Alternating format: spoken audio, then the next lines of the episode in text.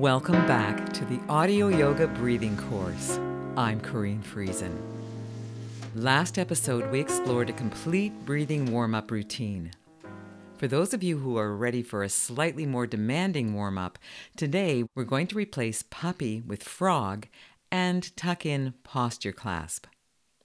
Again, if you aren't confident about how to do any of the exercises, rather than skip things, just go back to the podcast where I introduced you to that stretch and do your best in the time that you have. And in all cases, be mindful of your own personal limitations. I'm separating this introduction from the warm up itself so that you can easily go to the routine whenever you want to use it. So let's click over to the next podcast installment and get started.